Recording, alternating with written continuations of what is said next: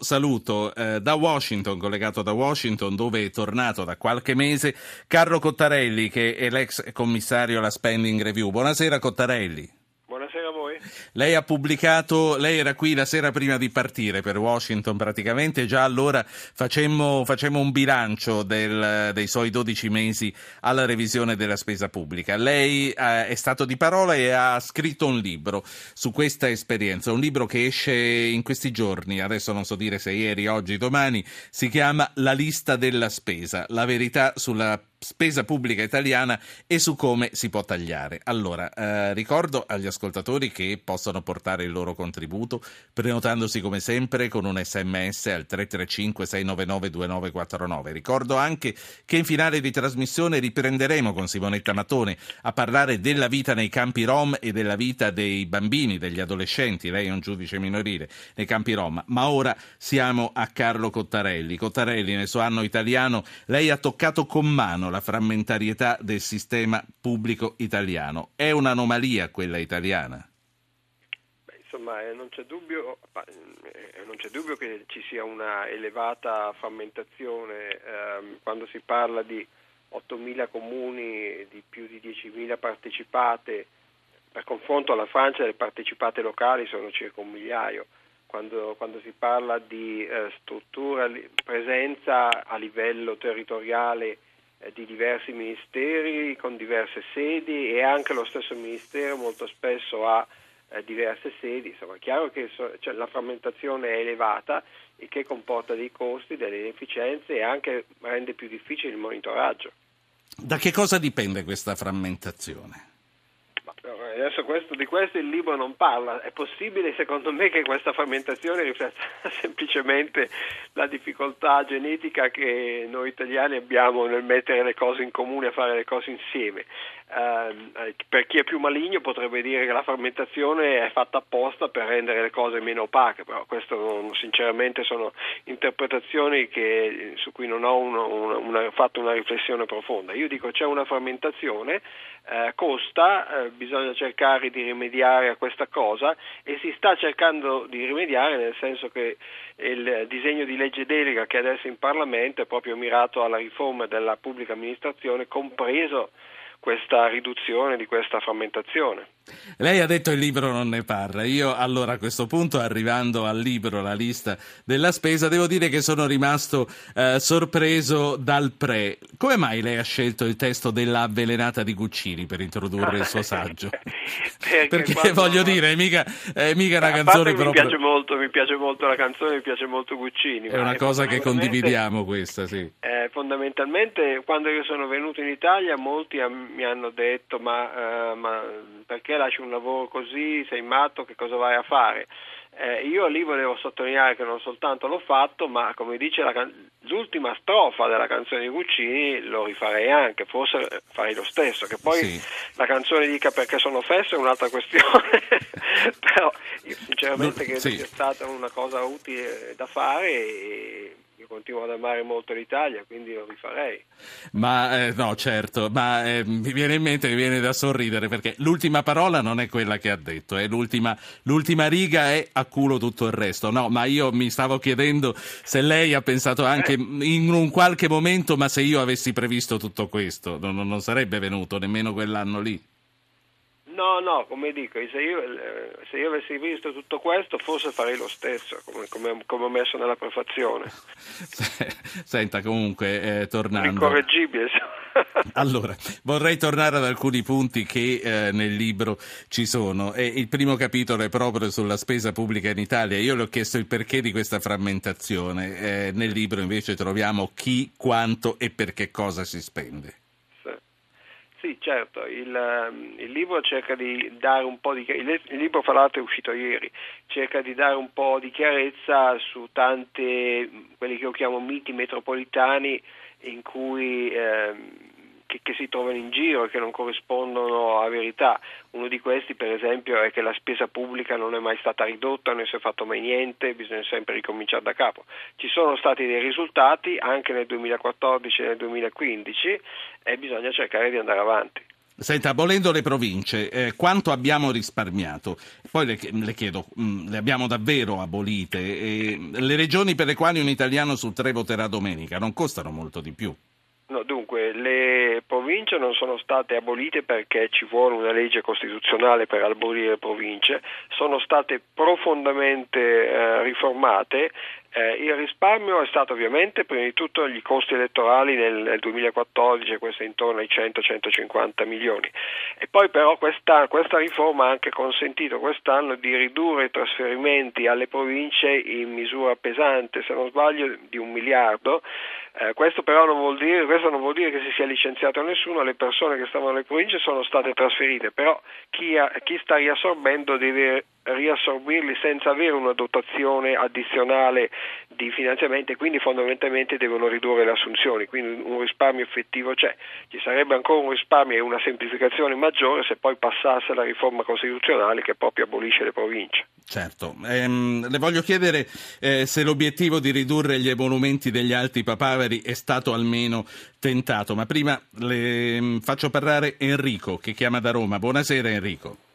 Ah, buonasera a voi tutti e saluti a tutti. Senta, volevo fare una domanda al dottor Cortarelli, se, eh, se non so se potrà rispondermi, potrà rispondermi o se vuole rispondermi. Eh, intanto facciamogliela, poi vediamo eh, che cosa fa Cottarelli. Sì. Può, può, pure non rispondere e io capisco il suo silenzio, dal suo silenzio... No, no, no, no non faccia delle interpretazioni, faccia la domanda Enrico, per la favore. La domanda è questa. Allora, il eh, dottor Cottarelli è stato insediato con eh, durante il governo Letta, quindi da Letta.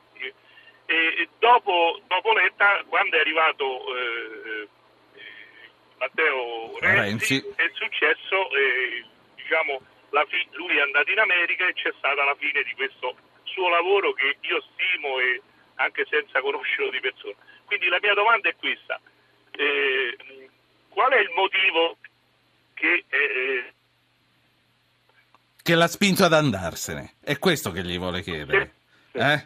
E, e, e, allora io aggiungo, ha, ha, ha, risposto, ha, risposto, tante volte Cottarelli su questo tema, anche quando era qui nel momento in cui se ne andò, ma glielo facciamo ripetere. Io vorrei anche aggiungere come interpreta lui, Carlo Cottarelli, che dopo di lui non ci sia stato nessun altro commissario alla revisione della spesa. Ma dunque io ho lavorato quattro mesi con il governo Letta, otto mesi con il governo Renzi, quindi comunque ho lavorato abbastanza con il governo eh, attuale. Io ho indicato un certo, prima di tutto come, come, come, dico nel libro, fin dall'inizio mi era stato offerto di tornare in Italia per un anno e poi di valutare appunto se volevo continuare. Il contratto era per tre anni per dare una certa eh, stabilità eventualmente eh, all'incarico. Eh, dopo un anno io ho pensato anche fondamentalmente per motivi personali che era opportuno tornare, la mia famiglia è rimasta qui a fare il pendolare avanti e indietro per l'Atlantico, Diventa lunga. non era tra le cose più semplici. No, infatti, ma volevo tornare alla domanda che ho lasciato in sospeso. Lei ha detto giustamente prima dei tagli ne sono stati fatti, sono stati anche fatti dei tagli robusti, però qui o per un difetto di comunicazione o chissà per che cosa eh, si fa fatica ad accorgercene, anche poi perché eh, sul web, su internet continuano a girare notizie non sempre vere che eh, i tali si aumentano il vitalizio, i tali si aumentano la pensione e tutto il resto. Allora quello che le voglio chiedere, l'obiettivo comunque di ridurre ridurre gli emolumenti dei top manager, non solo, anche dei politici, dei parlamentari, è almeno stato tentato? Dunque, per, uh, il, ci sono state delle misure prese, uh, c'è il tetto dei, dei 240 mila euro che è stato introdotto uh, e che riguarda i, i dirigenti pubblici. Ci sono stati dei tetti introdotti dal Parlamento sia dalla Camera che dal Senato che in aggiunta al tetto di 240 mila euro hanno anche messo dei sottotetti per livelli eh, per fasce più basse, quindi ci sono state delle riduzioni.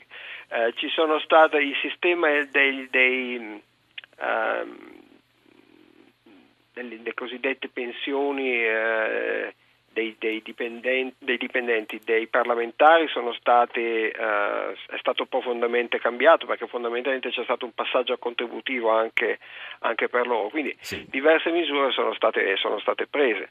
Certo ci, non, si fatto, non si è fatto tutto, si potevano fare anche altre cose, si poteva andare oltre, però c'è stato qualcosa. Non, qualcosa sì, di abbastanza significativo. No, no, che, sì, eh, però capisco che si poteva fare di più e ce lo aspettiamo che si faccia di più. Lei dice comunque eh. sono stati colpiti i funzionari soprattutto, non i politici in prima persona.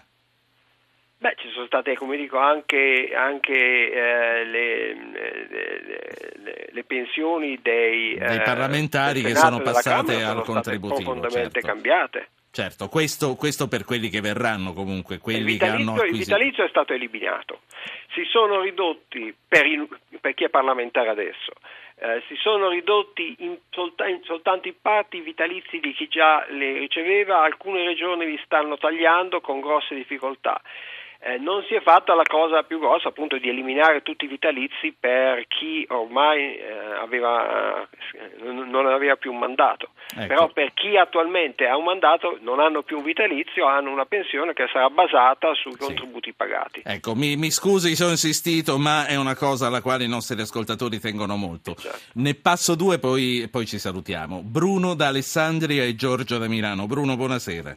Buonasera Ruggero, buonasera a Cotarelli due domande molto brevi. Come hanno accolto il lavoro che ha fatto Cottarelli in tutti questi anni da parte dei politici? Prima cosa. È un consiglio a Cottarelli per dare a noi italiani tre cose che sono indispensabili farle subito, cioè farle già ieri e non lo sono state fatte. Grazie e buonasera. Grazie a lei. Giorgio da Milano, buonasera. Buonasera Ruggero, buonasera dottor Cottarelli. La domanda eh, e poi un breve commento sono queste. Perché non si eliminano eh, quelle eh, partecipate? Il dottor Cottarelli diceva 10.000 e lei Ruggero diceva che ce ne sono, no, lei diceva che ce ne sono 1.000 in Francia e 10.000 in Italia. Sì. Se, ricordo di aver sentito che moltissime di queste sono uh, co, con bilanci in rosso non prese- alcune non presentano neppure i bilanci, sì. che nel mondo normale, nel mondo sì, civile, Facciamoglielo mondo... dire a lui e qui ce lo può dire personalmente sì. Giorgio. L'altra eh, cosa eh, che voleva dire qual è? Eh, l'altra cosa, eh, no, no, va bene, va bene questa. La saluto eh, allora. Cottarelli, guardi, tra l'altro Giorgio è arrivato dove volevo arrivare io e che è stato da, da subito il suo chiodo fisso, quello delle partecipate da ridurre. Partecipate, sì. Ma dunque, ehm, sulla prima domanda, come è stato accolto il mio lavoro, beh, eh, insomma, alcune cose sono state fatte. Ehm, con risultati non irrilevanti. Quest'anno nei miei calcoli la spesa è stata ridotta di circa 12 miliardi in termini lordi, poi si sono aumentate alcune spese di circa 4 miliardi, comunque un risparmio netto di 8 miliardi c'è stato e si sono iniziate alcune riforme importanti, eh, beni, gli acquisti di beni e servizi, eh, la riforma della pubblica amministrazione sono due delle cose che metterei in cima alla lista, la maggiore mobilità dei dipendenti pubblici pure è importante. Eh, quali sono le tre cose da fare, tre priorità? Una appunto direi continuare completare la riforma del sistema degli acquisti di beni e servizi per passare da 34.000 centrali d'acquisto a 35 soggetti aggregatori, quindi ridurre da 35.000 a 35 fondamentalmente. Questo sta andando avanti, entro giugno dovrebbe esserci la lista di questi soggetti aggregatori, quindi soggetti che comprano in aggregato beni e servizi risparmiando. Eh, seconda cosa, ci metterei di nuovo la riforma eh, delle partecipate, come ho detto questo è un certo. po' un chiodo, un chiodo, un chiodo fisso. Eh, la terza cosa... Per il momento sono... ci sono ancora tutte 8.000 o sbaglio? Mm, in realtà sono più di 8.000, sono almeno 10.000. Sì. Eh, non so nelle ultime cose, le, i vari enti territoriali dovranno presentare piani entro fine marzo, piani di, di riforma, eh, non credo però siano, non tutti l'hanno presentati e l'esecuzione comunque non, non credo sia ancora cominciata. Io io a questo punto la, la saluto, vi ricordo che eh, ieri è uscito il libro in cui Carlo Cottarelli eh, riassume, riordina eh, la sua esperienza di un anno a capo eh, della, della, Spending Review, il libro è di Feltrinelli, si chiama La lista della spesa, tra l'altro lei sta arrivando a Trento per il Festival dell'Economia o sbaglio? Sì, presenterò il libro domenica pomeriggio al Festival dell'Economia, sì. Grazie per essere stato con noi, eh, buonasera. Grazie a voi, arrivederci.